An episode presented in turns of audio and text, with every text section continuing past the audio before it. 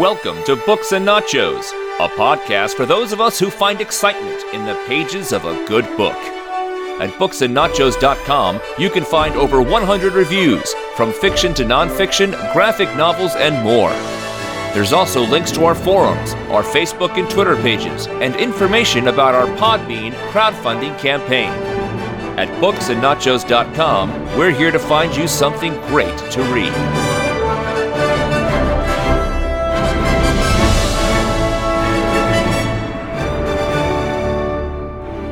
Hello, Books and Nachos listeners. This is Arnie, and I am here to celebrate our Independence Day, or Resurgence, which came out this past weekend. It's what's currently our silver donation bonus podcasts over at nowplayingpodcast.com. Our review of the first Independence Day film came out last Friday.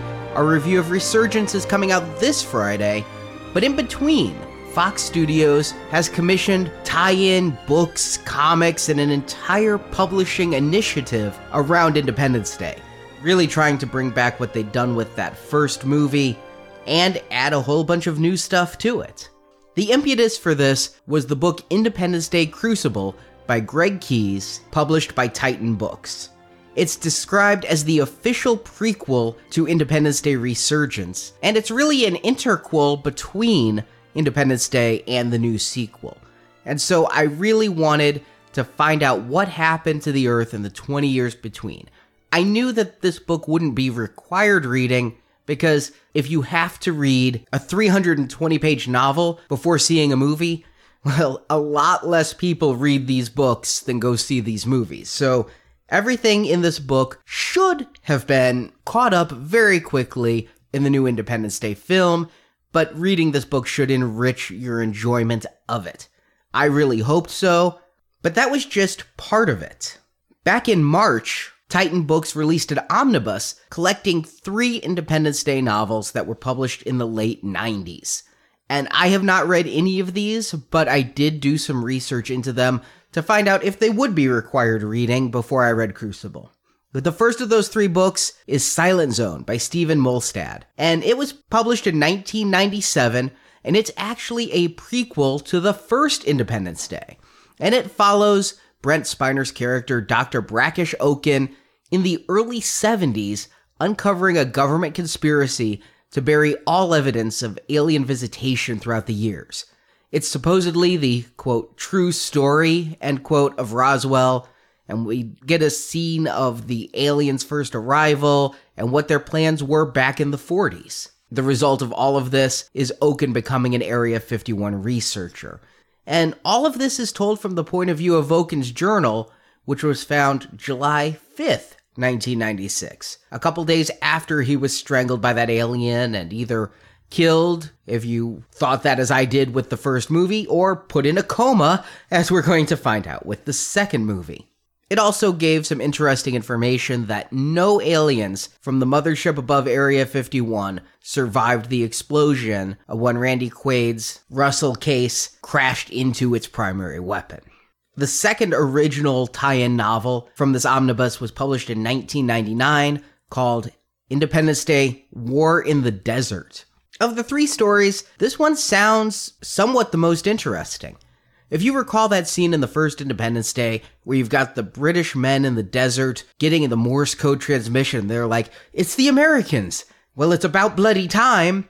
Well, this is an entire book devoted to them. Yes, this is what happens when you get tie in novels. It happened with Star Wars. You find out the alien begging for a drink at the bar has a rich backstory all his own. We are all the stars of our own personal movies, I suppose.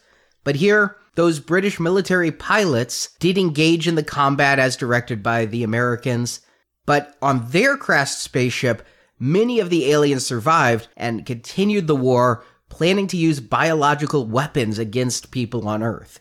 I mentioned in the Independence Day review that I hope all of you heard that after Independence Day and those ships crashed, my friends back in 96 said what's next is the ground war because they didn't all die here, this book proves that. A number of Middle Eastern nations stand together with these British pilots and fight the aliens in land and hand to hand combat.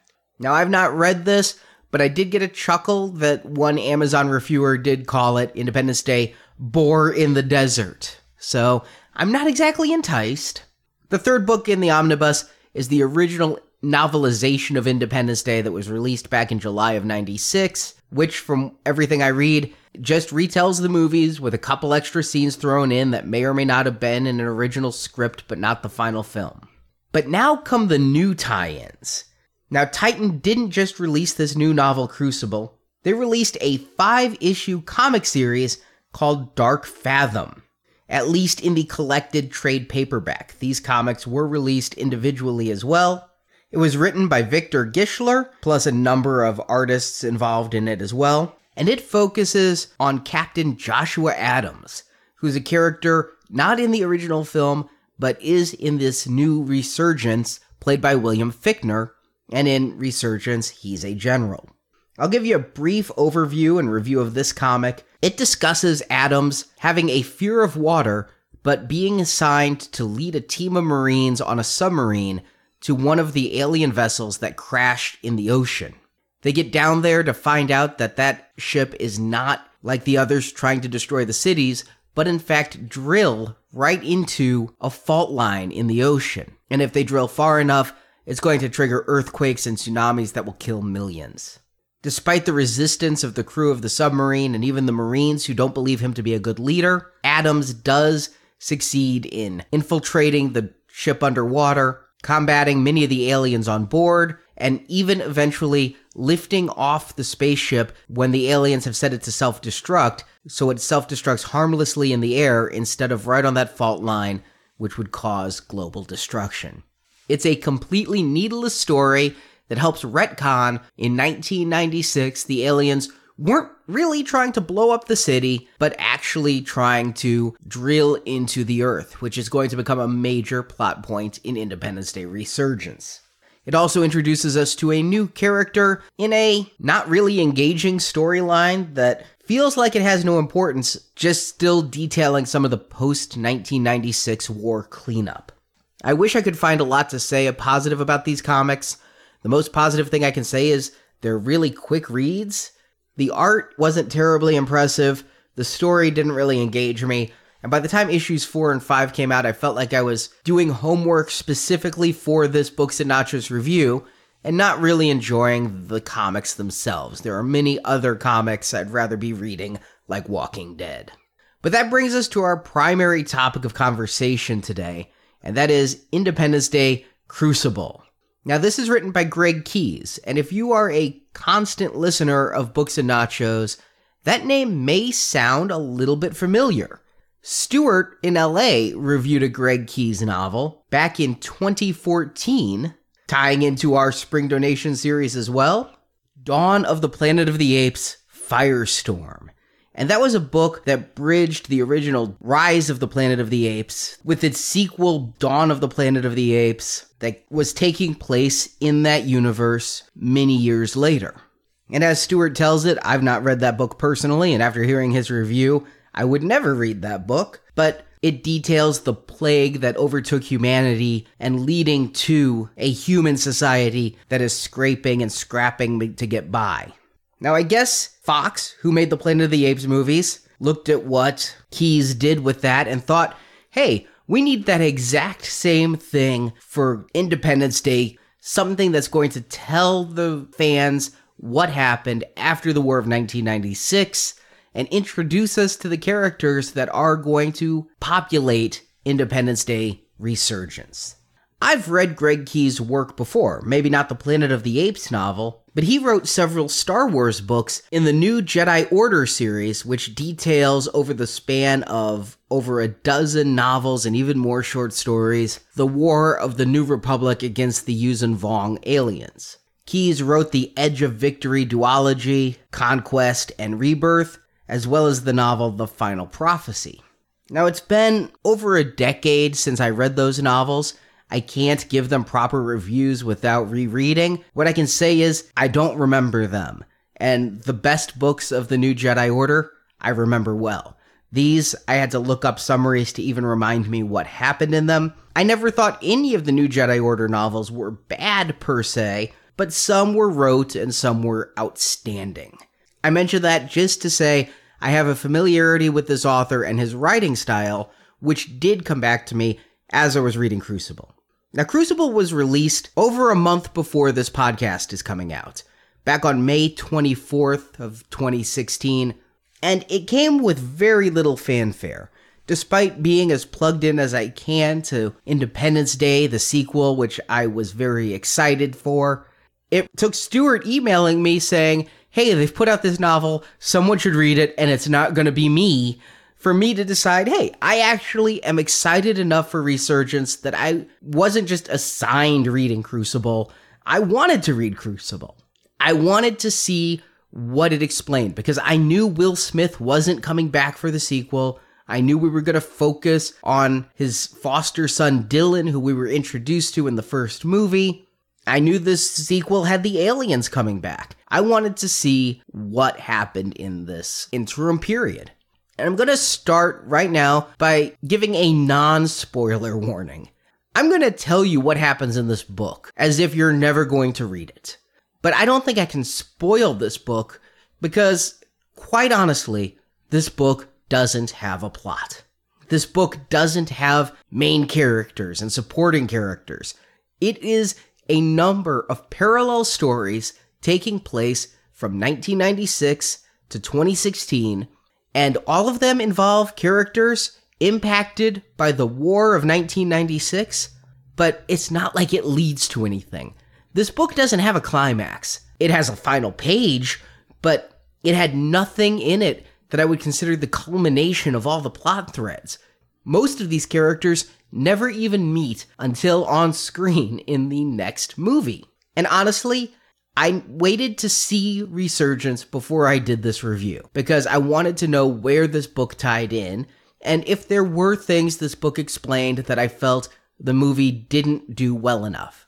There certainly are. So I'm going to explain all of that that came out of Crucible while I review it, but I will remain completely spoiler free for Resurgence. The most that I would be able to detail is the overall alien plot, which is determined pretty quickly in the sequel film. But as this book actually lacks a narrative, the best way to go through it may be somewhat chronologically, because the book actually opens after a brief prologue in 1947 discussing the moving of one of the aliens from the Roswell incident, and then the army person who moved the body had a nightmare and woke up and drew a big circle with a line through it, something that would be recurring in this book and in Resurgence the film. The book kicks off proper on July 3rd, 1996. This is when the aliens had destroyed New York, destroyed LA, destroyed Washington, D.C., as well as countless other cities off screen, but before the Americans had come up with their plan for a counterattack, and really all seemed lost. And the first character we're introduced to at this period is a brand new one young Jake Morrison, who's played by Liam Hemsworth in Resurgence, but in 1996 was a very young boy whose parents had sent him off to camp, and they returned to their home in LA when the aliens attacked. Jake witnesses with his camp counselors from a ridge the destruction of Los Angeles and Steve Hiller's squad of fighters trying to mount a counterattack and failing, leaving Jake an orphan, one of the younger camp members not understanding why he couldn't be taken back to his parents. We also see during this time another brand new character, Dikembe Umbutu. And if that doesn't sound familiar, if you've seen Resurgence and you still aren't ringing to the name Dikembe Umbutu, he was the African warlord in the film who had a pretty major part, but they don't really say his name all that often. He's just the guy with the machetes who assists the geeky accountant in killing some aliens. If there is an arc to this book, it is the story of Dikembe Umbutu. The book has the assignment of catching us up on what happens with Jeff Goldblum's David Levinson, Bill Pullman's President Whitmore, and many other characters who starred in that first film. But the one who gets the most interesting story here, the one who may be the only character with an actual arc, is Dikembe Umbutu, who was in Oxford in 1996 studying art. His father had implored him to join the military, which his twin brother did do, but Dikembe wanted to be a painter and believed art enriched life. He was near the destruction of London, but survived it, and eventually met an American survivor as well, a female who was the caretaker of her employer's yacht. And so Dikembe and this woman spend what they consider possibly their last days alive on the yacht with each other, having sex. And when the war is over and the aliens are defeated, Dikembe decides in this ruins of the world he knew, it is time to go home to Central Africa, to his province, and once again be reunited with his father and his twin brother, Bakari.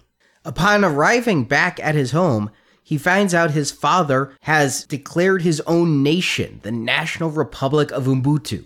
His father, Upanga Umbutu, declared himself ruler of this new nation, and he closed the nation off, fearing imperialism, fearing that any aid they requested from the Americans or the British or any other nation would lead to colonization.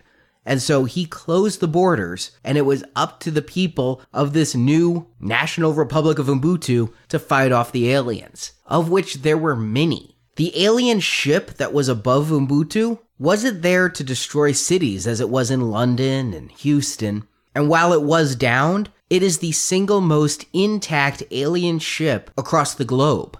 And so a ground war waged for 10 years in the National Republic of Umbutu with heavy casualties on both sides. The people of that new nation used guns, machetes, whatever they had in battle after battle with the aliens.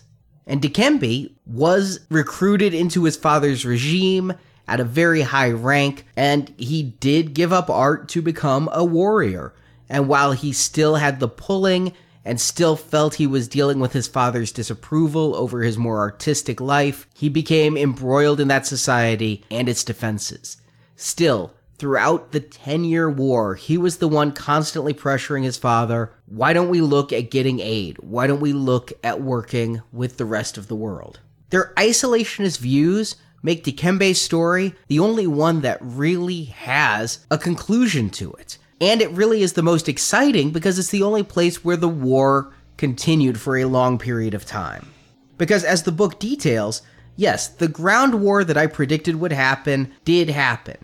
Captain Steve Hiller, which was played by Will Smith in that first film, was described heading over to Russia immediately, despite being the hero that flew a spaceship and saved the world. The very next day, he was sent to Russia to assist their pilots in fighting enemy spacecraft, and he is shot down. He survives, but he is shot down.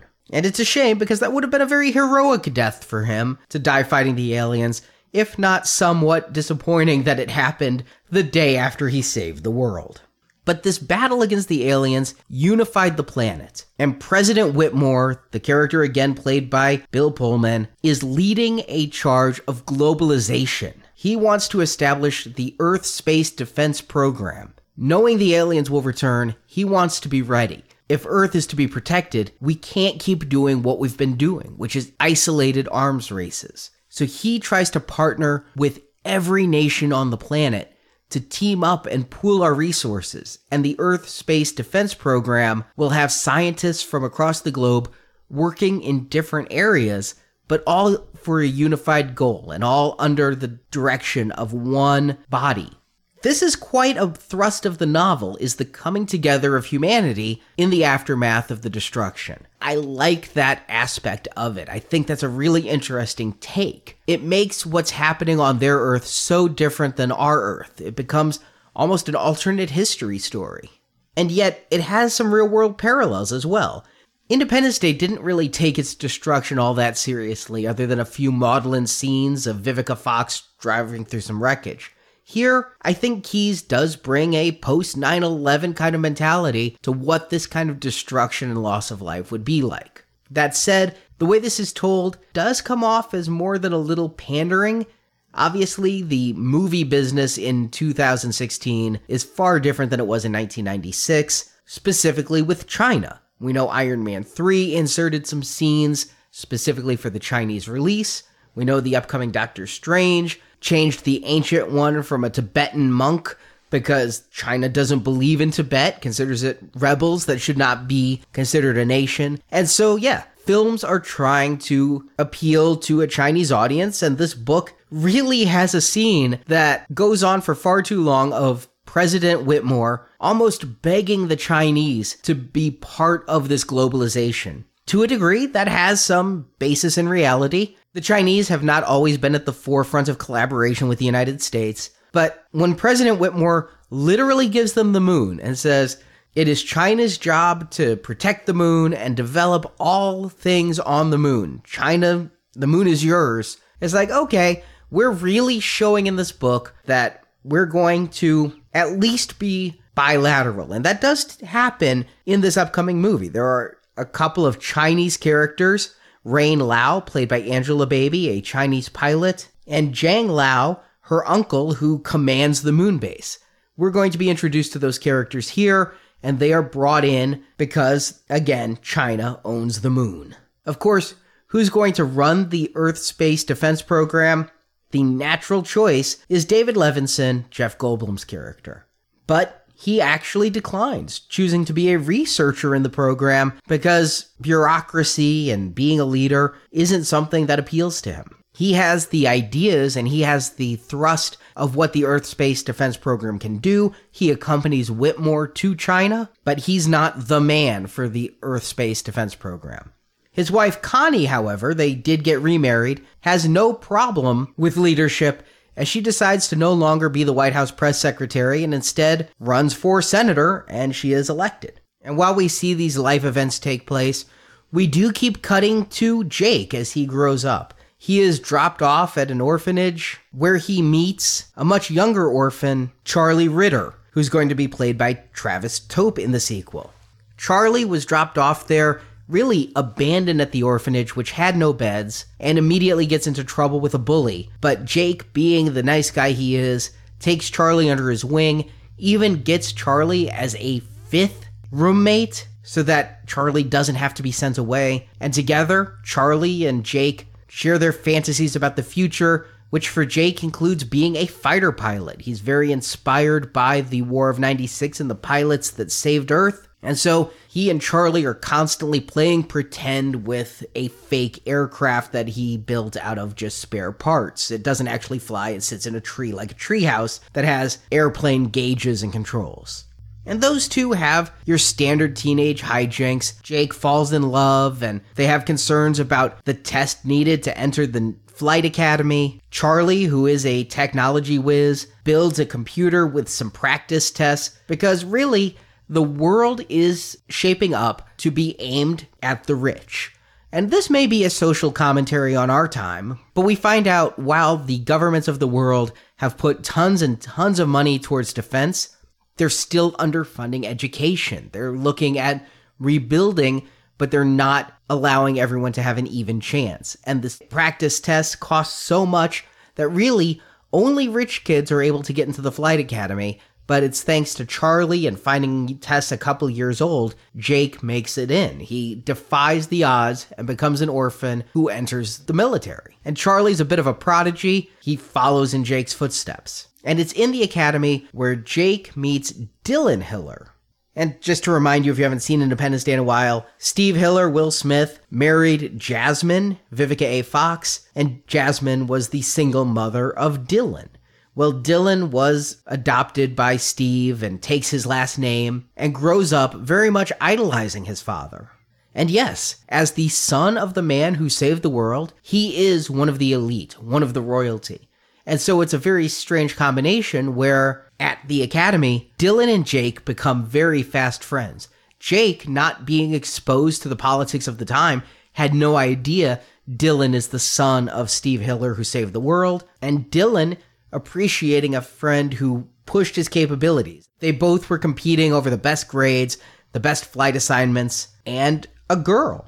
That girl is Patricia Whitmore, the president's daughter, who's played by Maika Monroe in this new film, different actress than the first. She also grew up royalty, son of Whitmore the president, and she too wanted to be a pilot like her dad. If you recall, her father was a pilot in the Gulf War and flew a fighter against the aliens. and she also wants to grow up and go to the academy. And Dylan has always had a crush on her, and he's kind of entitled. He gets everything he wants because he's Steve Hiller's son. He's into the academy. He is an ambassador. We see in this new movie, one of the first scenes, he's flying the American flag at a remembrance ceremony. And he believes that as the son of one of the heroes who saved the earth, he deserves the daughter of another one of the heroes. He thinks he and Patricia are predestined just to be together. But Patricia thinks of Dylan like a brother and has far more romantic feelings for Jake.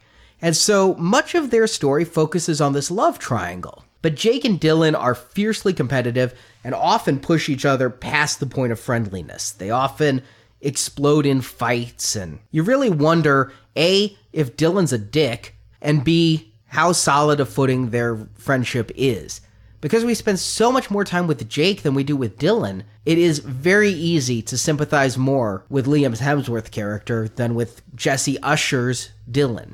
Although Dylan does have some tragedy of his own. Steve Hiller is not in this new movie, Will Smith couldn't be signed, and so they kill him. And they kill him off screen. And it is in the most disappointing way I can imagine. And this is not the author's fault. It was announced online in viral materials and those kinds of online supplements that Steve Hiller died during a test flight. So he doesn't even get a heroic death. What happens is the Earth Space Defense Program is rushing. Billions are being spent, and very few results are happening. And David, as lead researcher, is being pushed by the director and by the president, who at this point isn't Whitmore, but actually President William Gray, who was the general played by Robert Loggia in the first movie, who handily won the election after Whitmore's second term. Of course, he got reelected, but Gray was running against Albert Nimziki. The slimy Secretary of Defense was played by James Rebhorn in the first film. So Gray, a military man, becomes president, and David is not able to do the results fast enough. He's trying to replicate weapons, he's trying to replicate flight technologies, and eventually they push for a demonstration of one of the alien Earth hybrid aircraft, and Steve Hiller is the test pilot who's going to put on this display for the politicians and show the Earth Space Defense Program is a big success, and it's not.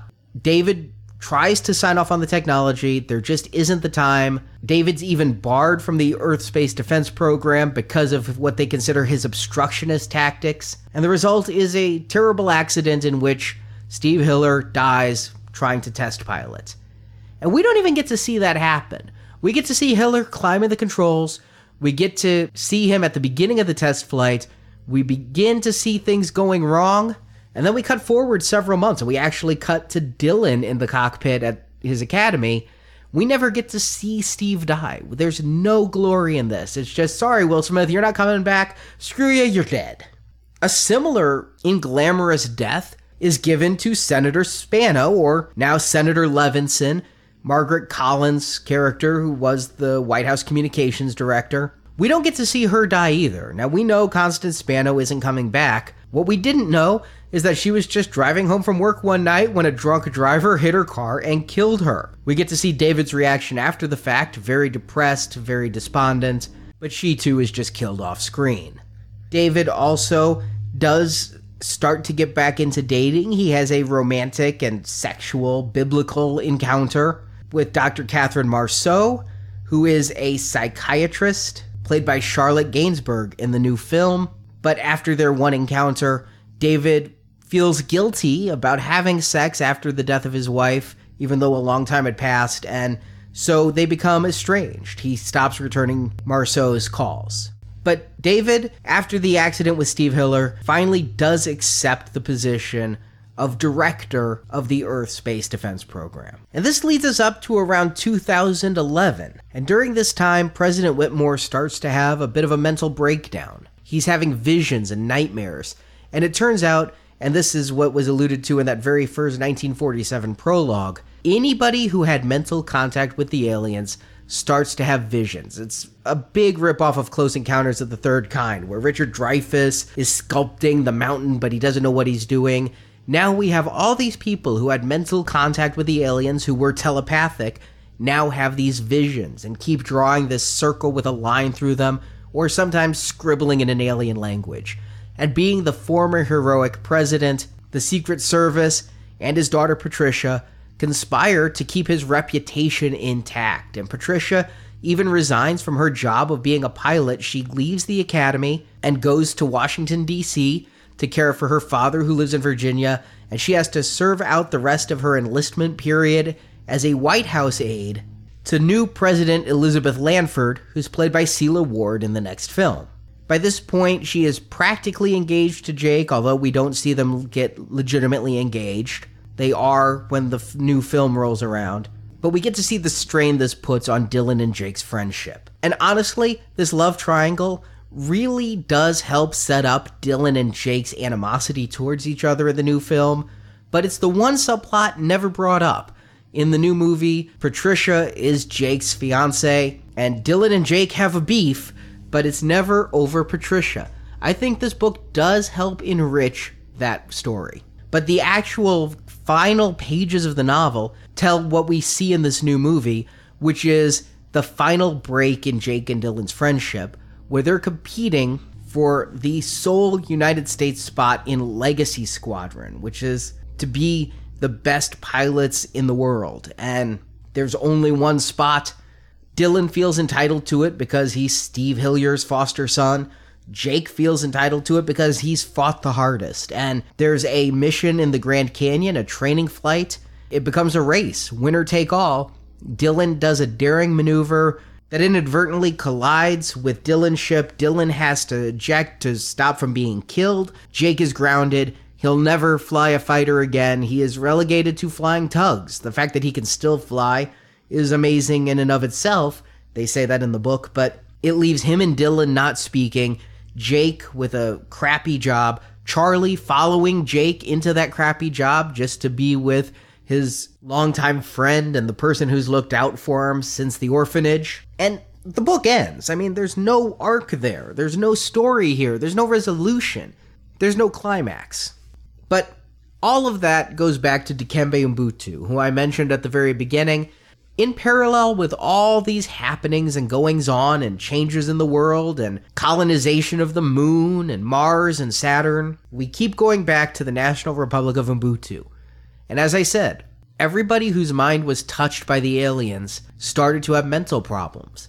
Well, in the final days of the war in the National Republic of Umbutu, the aliens formed a concentrated attack against Dikembe's father, and it was a mental assault as well as a physical one. So nobody in the world probably had the mental assault that happened to Opanga Umbutu. And in that final battle, Bakari Umbutu, Dikembe's twin brother, dies. But the Republic lives on, still isolationist. Dikembe is promoted as general of the military but he watches as his countrymen starve and die because of his father's desire to reject all foreign aid. And Dikembe tries repeatedly to reason with his father. David Levinson desperately wants the ESD program to come in and look at this ship, the most intact alien ship there is, the one from which they can probably salvage the most tech. But under Upanga, that is not going to happen. And finally, in June 2013, Dikembe stages a coup to hopefully not kill, but to at least remove his father from power.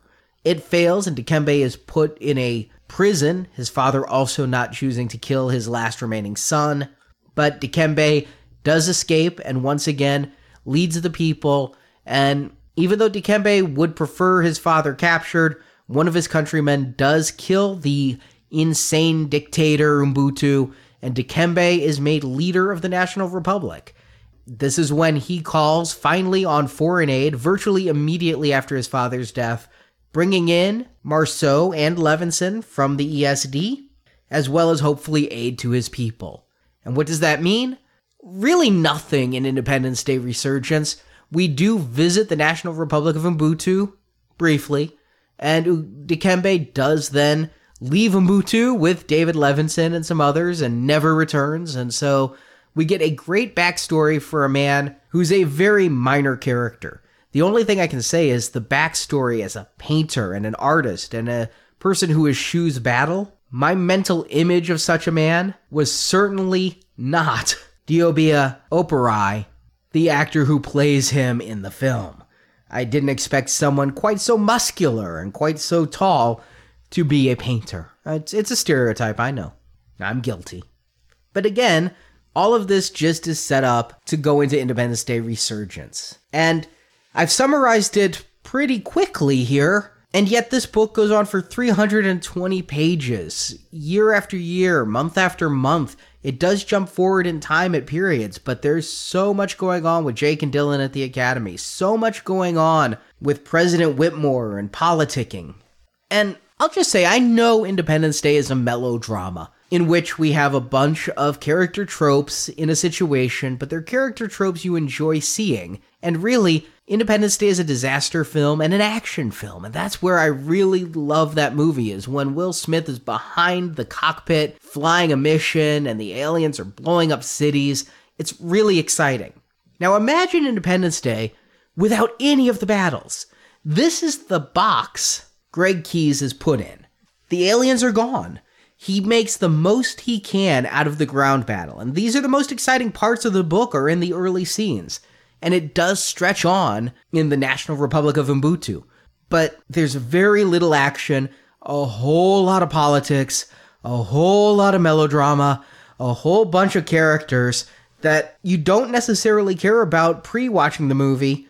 And yet you should read this book before you watch the movie in order to really understand what's going on with these people because there's a lot of dropped lines. Patricia does mention Dylan is royalty, and Jake does mention growing up at the orphanage with Charlie and his parents dying. One line here, one line there, but that does not an emotional connection make. If some of this were dramatized in the film, it would make the connection to the characters stronger there. Because it wasn't, this book really is kind of required reading. But it's horrible to read because it stretches on and on with no action, no aliens. A little bit of hints drawn. Why are these people drawing the big letter G? Why are they getting these symbols from aliens other than to rip off Spielberg's masterpiece? What is all going on here? You gotta watch the movie to find out. And do you want action? You gotta watch the movies for that too. At one point, I talked to Stuart while I was reading this book, and I said, you know, there's some interesting character stuff, but it is such a slog, and it took me so long to read. It made me hate literature. It made me hate all books. It made me disdainful of fiction that this book existed. And it's not necessarily Greg Keyes' fault, but just the directive behind Crucible. Truthfully, I am one of the most ardent enthusiasts of the first Independence Day movie that I know. And I have so much excitement going into Resurgence that we're finally getting back to this world.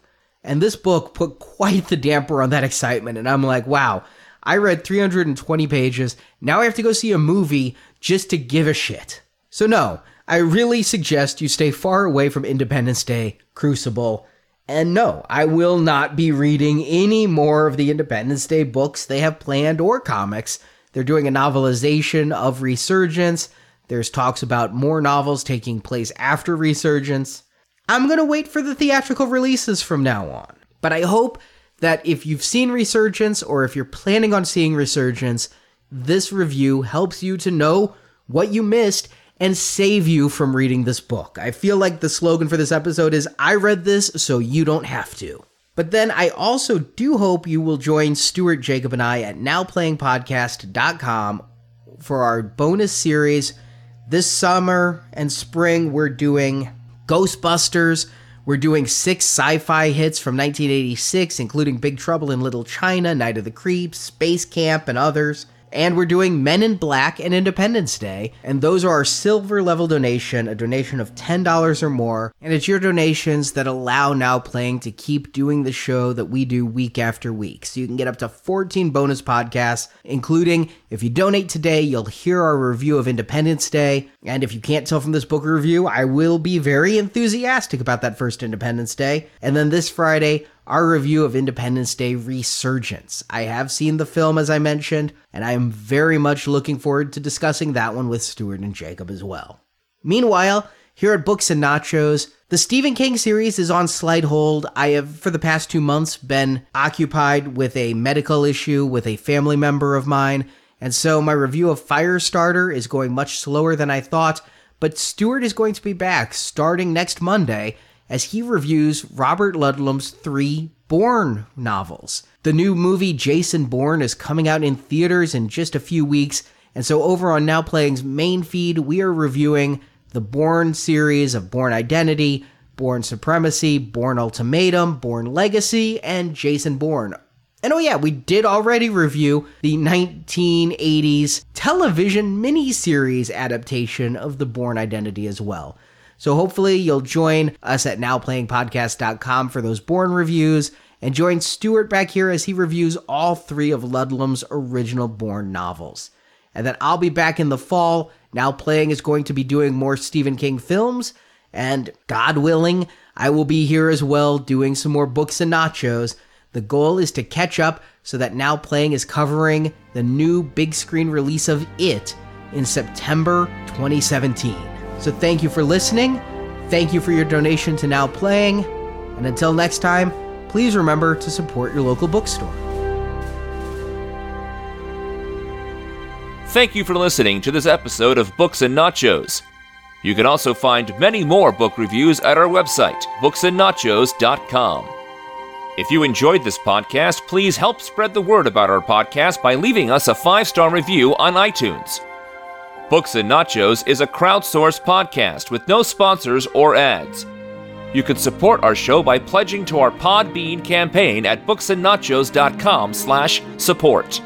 Books and Nachos is a Venganza Media production, copyright 2016, all rights reserved, and no part of the show may be reproduced, repurposed, or redistributed without the written permission of Venganza Media Incorporated.